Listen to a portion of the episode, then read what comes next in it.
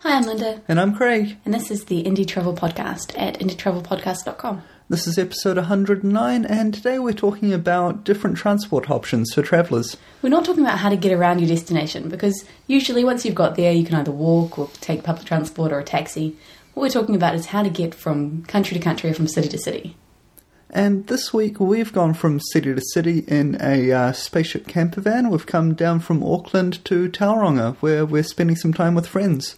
Yeah, we're in Papamoa actually, and the weather's been really, really beautiful in the English sense of the word, as in it's clear and gorgeous, but as soon as you step outside, you know all about it. Yeah, it's freezing cold. There was frost all over the ground this morning, and it doesn't help me, you know, get out of bed. No, this morning wasn't very fun. I was kind of Yeah. encouraging Craig with, you know, the tips of my fingers. Yeah, the cold tips off. Oh. Sweet. Well, before we get into this podcast, let's hear from our sponsor, Boots and All. G'day, my name is Sean Keener. I'm the CEO of the Boots and All Travel Network, and we're really excited to be affiliated with Linda and Craig and their Indie Travel podcast. The Boots and All Travel Network is a series of about 50 travel websites that is focused on mainly independent travelers, so please come visit us at www.bootsandall.com. That's B O O T S N A L L.com. Cheers. Okay, so we thought we'd start with the most basic and move up to the more complicated, different types of uh, transport. So, number one is walk. Yeah. Walker. That's right, you can walk from country to country or city to city, no problem. If you've got a lot of time. yes, this is right. I mean, it's not the most popular of choices for obvious reasons, but it really is a great way to see the countryside of the country that you're in. Yeah, now we have to put in a bit of a disclaimer and say that we like uh, hiking.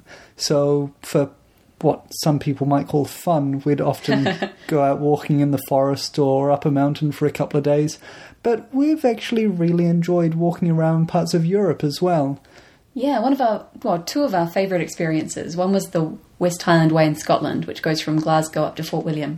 And another one was the Camino de Santiago, which basically goes just right across the top of Spain. And they were amazing. I mean, you do walk through major cities or small towns, depending on where you're going. And um, if the starting point and the ending point are places you want to see, then this is a really good way to see them. Yeah, I really like being able to kind of walk with people for a couple of days. There's always a nice trail community, and I think you get a really good view of um, of the places that you're traveling in because you're going so slowly.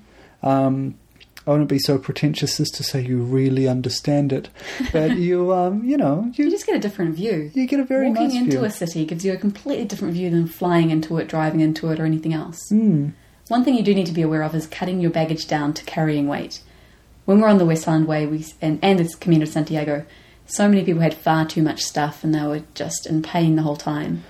A good rule of thumb is, um, was it one tenth of your body weight, yeah, or a maximum of eight kilos 10 to fifteen percent of your body weight is kind of the maximum for walking, depending for long on term walking? for long term walking. Yeah. if you're just doing a day trip or two days, I mean, we had really heavy bags for the, for the West Highland Way, and that was all right because we were carrying a sleeping bag and everything, Mhm. and a tent. Well, close to walking, but um, a little bit faster is biking around the place. Yeah, cycling is becoming a really popular way to explore regions, and you can also use it as your main mode of transport. One good thing about cycling is that um, lots of trains will allow you to take your bike on. So if you wanted to catch the train to one point and then cycle back to your original destination, that's a good way to go. Yeah, it is, and it's also helpful if there's, uh, say, a mountain range that you need to get over. Yes, Yep. you can just Cy- break up your journey a little bit. cycle to one side, catch a train through, or uh, if there's a less uh, desirable place that you need to get through, um, that's perfect. Um, motorbike, Yeah, this was made famous by Che Guevara and also by other celebrities hopping on motorbikes and driving cross country. yeah. Um, there's far too many TV series of This people. is true. Let's cross Africa by motorbike. Ooh, ooh, let's cross America by motorbike. Ooh, ooh, let's cross Australia by motorbike. But that said, it is quite a good way to travel. I wouldn't do it because I don't like motorbikes, but you know, you've got a bit more flexibility. You drive, go a lot faster than, than on a regular bike, and I think you've got more packing space. I reckon an interesting reality TV series would be to put like a dozen people on motorbikes at one side of Antarctica and get them to find Scott Base. Now that would be a you know a survivor. Yeah, yeah, no, no. On these shows, people are supposed to live. Anyway, when you're when you're going by motorbike, make sure you're aware of um, distances and where the next petrol station is. Oh yeah, because running out of petrol is no fun. So, moving on from there is traveling by car. Now, you can travel by car in lots of different ways either buying a car, hiring a car, or even hitchhiking. So, there are, there are lots of options. Um, it depends on how long you're staying in your destination. If you're coming somewhere like here in New Zealand, buying a car is a pretty good option because it's the best way to get around. You can see a lot more, you can stop when you want to, and the distances are quite long. However, hiring a car can also be a good option if you're not staying long enough to warrant buying something. Also, when you're buying something, you need to consider laws like what forms you have to fill in, what things you need to do, warrant of fitnesses, registrations, all of those things. So, hiring a car cuts out all of that kind of information.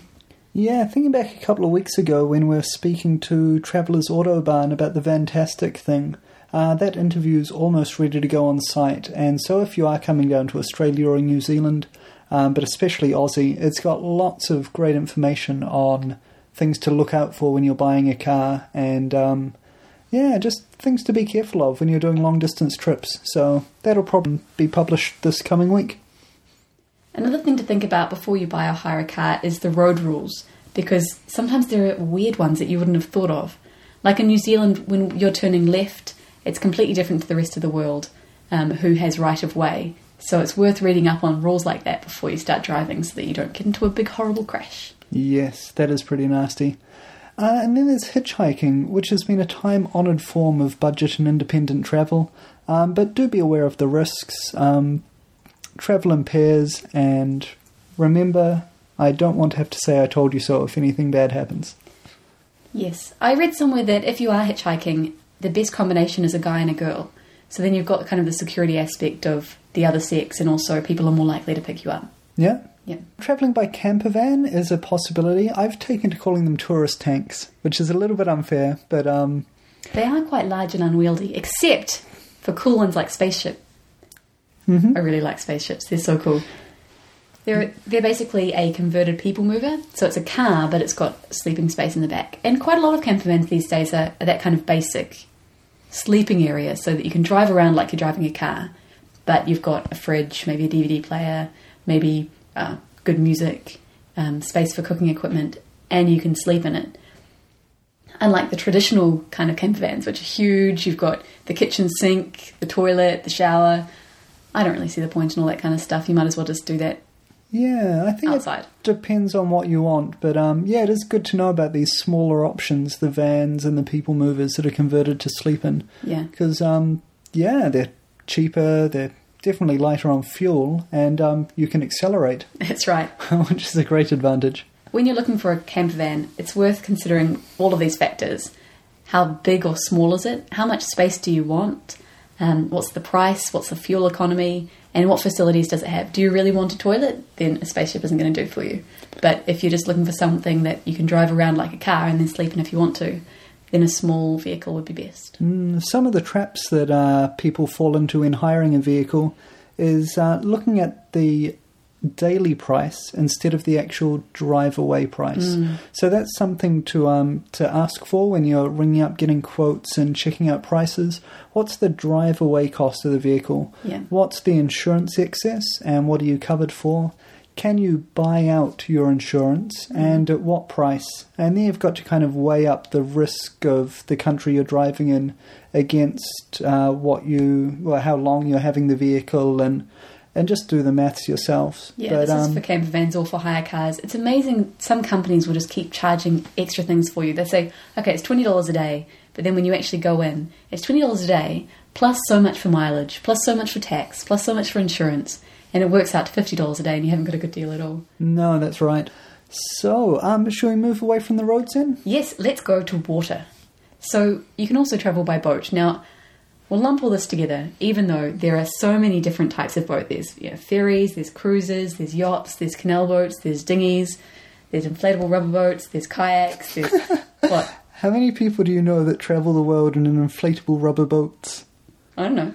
We did meet a guy the other day with the. Um, oh no, we met someone who knew this guy that had a a fold up kayak, That's so, so, cool. yeah, his kayak fit in his uh, his suitcase, and when he got to a place, he basically had a day bag with his clothes in it that he carried on the plane, and then he had this um this suitcase sized bag which had a kayak in it, so he could fly to an island, unpack the kayak, and um, you know, kind of put it all together and get Oh, off and start island hopping. Great. That was awesome. Well, anyway, probably the, the most likely one you'll be travelling on is ferry. There are lots of different ferries. Some ferries are just a one minute hop across from one island to another. Others are an eight hour epic journey from one country Yeah. to another. And there might be sleeping facilities on this kind kind of ferry, or there might not. So, yeah, there's there's a lot of variation. But yeah, uh, being aware of your susceptibility to seasickness is probably a good idea. Take some fisherman's friends with you if you're not sure. fisherman's friends are throat lozenges. Yeah, but they, they that's what my mum always took when she felt a little bit sick. Really? Yep, That's weird. I know. Oh well, uh, we're off to Tonga uh, tomorrow, Saturday, and so it's going to be good. I'm hoping that we'll be on some ferries. I think or, the uh, distances are cruising quite yachts. long, though. I'm not sure. Yeah, We oh, haven't really done much research. better find out tonight. Another way to travel by boat is to um, hire a private boat, either um, like a yacht or a canal boat, like we did in France, or just some sort of sailing trip of some description. Of course, this can get pretty expensive.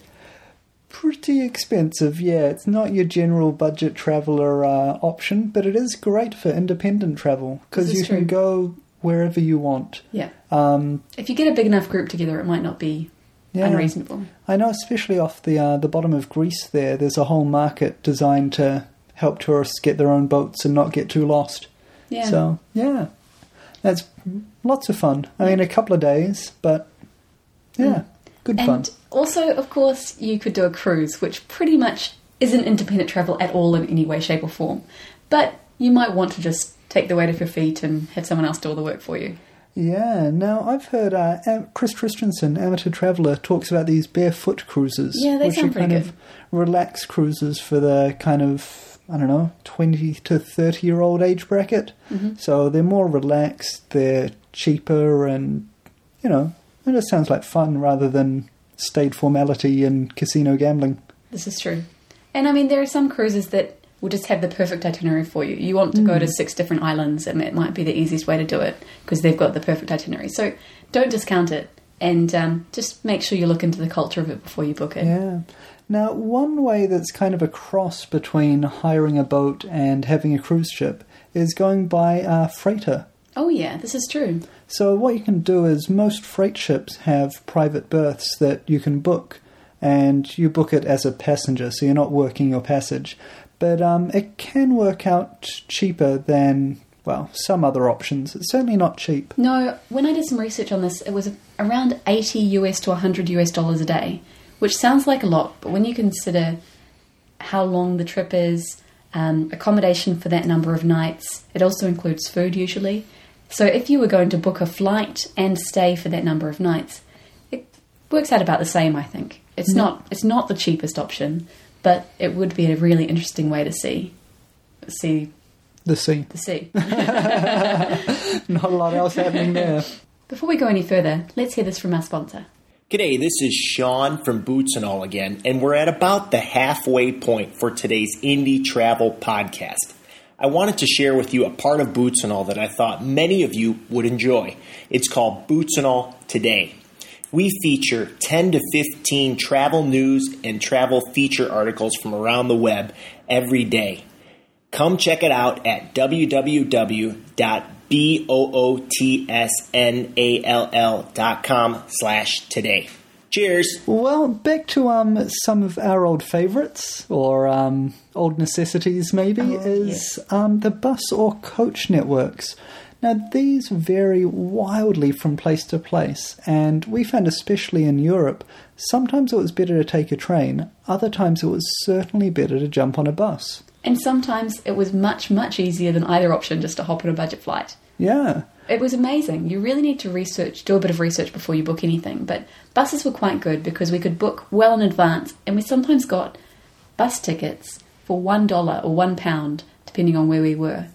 And um, For example, we went from London all the way up to Aberdeen for was it two pounds each? I think it was yeah, I think it was four pounds total. Yeah. No, that's cheap. It's a really- that was a really get a long Mc- trip. you can't even get a McDonald's burger for that, and that's going almost the entire length of the country. It was what time did we leave? It was I think it was yeah, it was about twelve hours. It wasn't the most comfortable of trips. In fact, we've done that trip far too many times. Either Glasgow to London, London to Glasgow, or London to Aberdeen, or back. I think we must have done it five or six times on Megabus or National Express. And if you can avoid it, please just avoid it because it's a really long trip. But they, I mean, it's not not too uncomfortable really. It's just long. Yep. So remember, the secret here is book in advance to get the cheap tickets because your on the day prices are not going to be cheap. Yeah. Now, there are lots of different companies in different countries that offer this kind of thing. We came back to New Zealand and realised that New Zealand had started up a low cost bus network, which we were really excited about, called Naked Bus. However, when I looked on um, on the website, I couldn't find any tickets that were cheap enough for me, so I think I might have to look a bit more in advance. Yes, I think Megabus works in uh, the UK and Yeah. in the States. Um, we didn't find any low cost um, carriers in most of Europe. There were No, a couple be- here and there, Mm. but uh, Aussie there was none. So, yeah, just keep an eye out for alternative bus networks. Sometimes even the kind of the national bus network will have cheap deals, like National Express in the UK. Again, if you booked far enough in advance, they quite often have cheap deals. I think we got from Glasgow to London again for four pounds, and from London to Canterbury quite often for about four pounds as well, Mm, which yeah. wasn't bad at all, considering it was usually around I don't know twenty five pounds or something like that, which was well outside of our budget. Also, in some countries like Turkey, long distance buses are the most common way of travelling city to city. Also, I think going from Poland to Lithuania, places like that, there's just no other option. Well, it certainly bid out the train network, which was catch the train to the border town, cross the border on foot, get on another train. Yes, this is true. So, I mean, sometimes they're really comfortable as well. I've really enjoyed travelling by bus in Turkey. We travelled overnight, and uh, there was always the driver, and then there was uh, like a host, usually a young guy, and he'd come around and give you a cup and um, either a tea bag or a thing of powdered coffee, coffee. yeah. And um, he'd come around with hot water, and you'd have your hot coffee or tea and Yeah. biscuits and all sorts of things. It was great. Wake you up when you got to your stop, and yeah, just really looked after. Yeah, it was really nice. Yeah. So on the other side of the, the bus and coach coin is the organised tours like Contiki. His spoon. We're not big fans, but some of our friends have done it and they really enjoyed it. They didn't want the hassle of organising their own tour. And again, if it's going to all the destinations you want to go to, then it might be worth looking into. However, the price is usually hugely overinflated and you can usually find cheaper point to point tickets by doing it yourself. Oh yeah, absolutely. So the thing here is that they've done the itinerary, they've found the hostels, um, they've organised the accommodation, they've often got restaurants that they take you to. So it's a complete package, and you end up in a in a tourist bubble. So I mean, it might work for you, um, but it's not something that we've ever enjoyed. A more independent option is the hop on, hop off type of bus that you can that many bus networks like Stray in New Zealand or Bus About in Europe.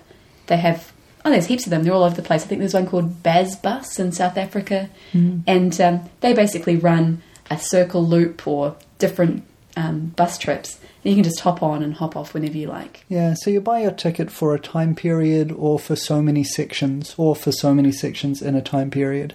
And um, yeah, you just have to be at the right place at the right time to get on and then get off when you want. Yeah, you need to do a little little bit of planning to make sure you know when the buses are arriving. But other than that, you've got a lot more fle- flexibility than something like Contiki. Mm. Okay, one of our most favourite ways of getting around is by train. I love trains, especially in Europe. They're so great. Well, Western Europe. Yeah, not so fun in, say, Poland, Yeah. where it feels like you could be faster walking. yeah. And there's that cool train that I've seen um, YouTube videos of in India where it is actually faster to walk. I believe it's the uh, the slowest train in the world. It's incredible. You see people loading cargo onto it as it's actually moving. Get a, a van pull up alongside, and you know, it'd be loading the cargo onto the uh, onto the train. So yeah, not always the fastest mode of transport, but often the most enjoyable. Yeah, they, it's usually more comfortable than travelling on a bus.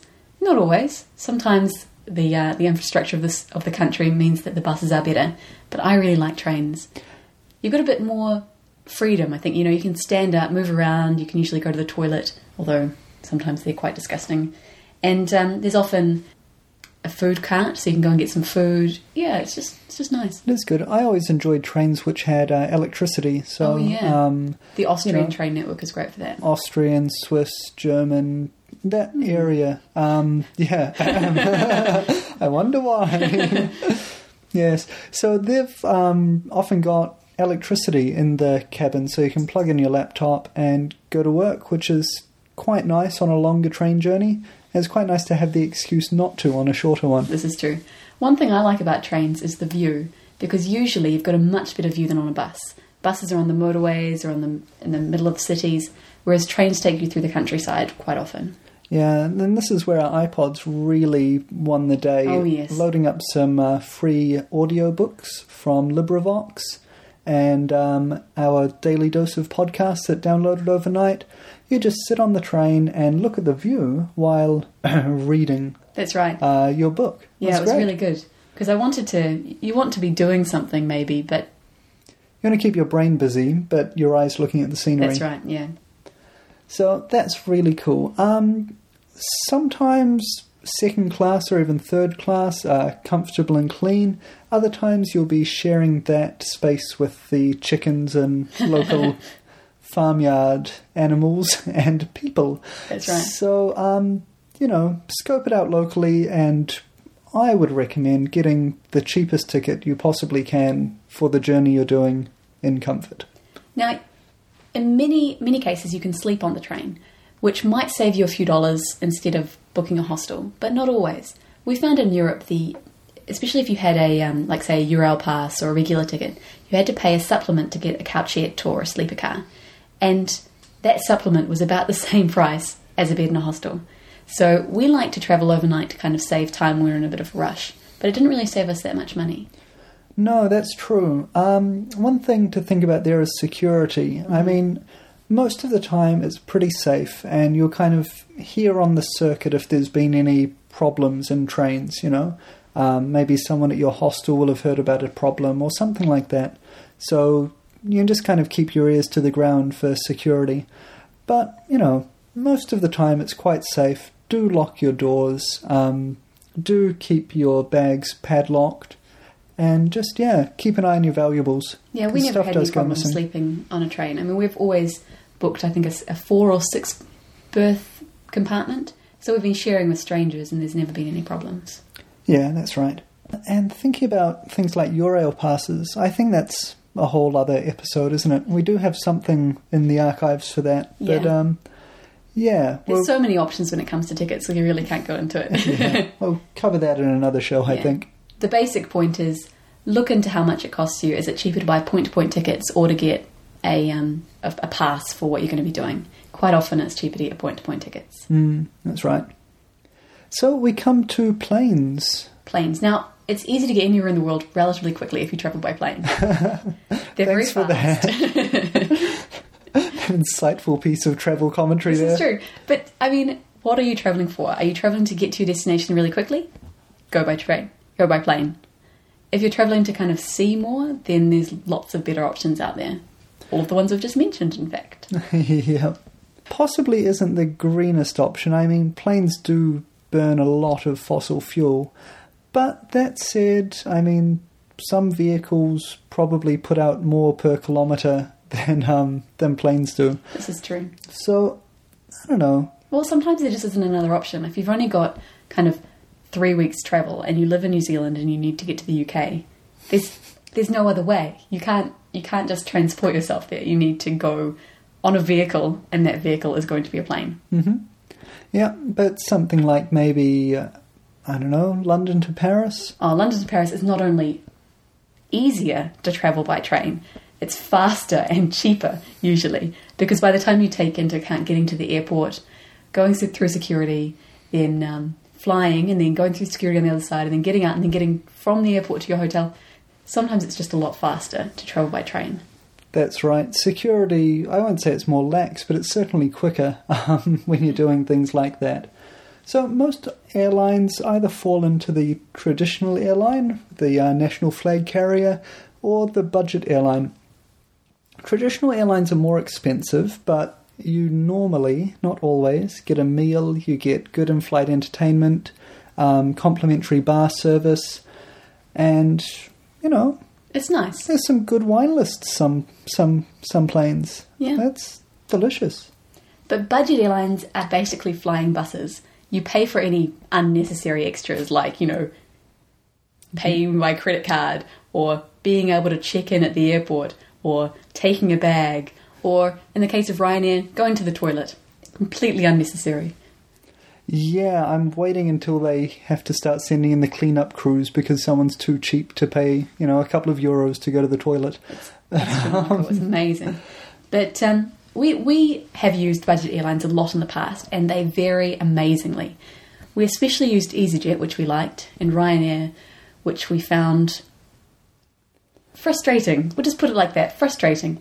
The standard wasn't that good, and you know I hated having to pay extra for everything. Mm. But that said, it was often the only way to get somewhere fast, and they did have a very very good network. As I mentioned before, if you're pl- traveling by plane, Another thing to consider when you consider the price is how much it costs to get from the airport into the city, because quite often the airport is a long way away from the city. Some some airports are great, like Bremen in Germany. You just hop on a tram; it costs you something like one euro twenty, and you're in the city, and it costs it takes like ten minutes. But other cities, especially if you're traveling on a budget airline, the um, the airport might not be anywhere near the city. It might not even be in the same country. Remember when we were flying to uh, Vienna Mm-hmm. and um, was in Ryanair's, Bucharest. yeah, Ryanair's no, it wasn't Bucharest. No, it it was wasn't. Bratislava. Bratislava. that would have been seriously That would have been bad, yeah. No, yeah. So Ryanair's Vienna airport is actually in Slovakia. it was hilarious. So you had to Not pay. in an Romania, though. you got to say No. that for them. I wouldn't put it past them. so you had to pay an extra, I don't know what it was, 10, 20 euros just to get into Vienna. And that's pretty common. yeah. So, of course, there's a myriad of other ways which are only limited by your imagination. Uh, hot air balloon, helicopter, tuk-tuk, tuk-tuk. Yeah, if you're an adventurer, you'll find the most interesting ways to travel country to country or city to city. Yeah, and um, it can be good fun trying to be creative, um, trying to find a new way to get across a border. It's quite cool in Europe when you travel from country to country and you're not traveling on a British passport like some people, and you get a stamp in your passport. In each corner, it has the method of transport, and I always enjoy. I always enjoyed looking to see if there was a new one when I Mm. crossed a different way. But I think there was only a boat, a car, a bus, and a plane on a train. Yeah, there was a train one, Yeah. and we never crossed a border on foot. But I, was don't wondering. think they have a little person walking, and I'm pretty sure they don't have like a parachuting one, or you know, a helicopter or a tuk tuk. That would be great. I, I think yeah. they're limited to the five. yeah. Unsure though, if you do have a European, uh, you know, Schengen visa stamp with a little walking person on it, make sure you uh, add a photo to the Indie Travel Podcast Flickr group. That would be cool. Hey, well, before we finish off, we've got some um, some housekeeping notices to talk about, but uh, let's hear this from our sponsor, Boots and All. G'day. This is Sean from Boots and All, and I hope you enjoyed today's Indie Travel podcast. Before you go, I'd like to tell you about a contest that we're running at Boots and All. It's called the Travel Stimulus Package. We're giving away a Kindle 2, a Nintendo Wii, and other great prizes over the upcoming six weeks through about June 3rd. So come check out our Travel Stimulus Package contest on www.bootsnall.com. Cheers! Sweet, so we want to thank Boots and All for sponsoring the Indie Travel Podcast, and uh, yeah, go check them out. Before we finish off, I want to give you some good news. We've started our second season of video podcasts. So, a little kind of introductory teaser went out on Tuesday, and I'm hoping that we'll be able to upload the next one from Tonga. Otherwise, there might be a one week delay until we, you know, get the next one out. I'm Yeah, we're not sure about the internet access over there. Yeah, well, we'll we'll be staying anyway. I'm not sure, so we'll wait and see how we go. As always, there's some cool articles coming up on the site, so make sure you drop by indietravelpodcast.com and check them out. And before we go, a customer review from the iTunes Store. This one's from Doctor Rogue, and it's uh, from July 2008, so it's an oldie but a goodie. Thanks, Craig. Uh, Dr. Rogue gave us five stars and says, As seasoned travellers, Craig and Linda provide hints and tips for other independent travellers. Their first hand experience of travelling helps to make this a very useful, easy to listen to podcast. The format is short, to the point, and varies every week. I always look forward to a new show. Keep it up, guys. Cheers. So, thank you, and if you want to leave a review for us, just head to iTunes, uh, find the Indie Travel Podcast Enhanced Show, and click Write a Review. Uh, we always appreciate it. Well, I think that's us for this week. So until next week, travel well.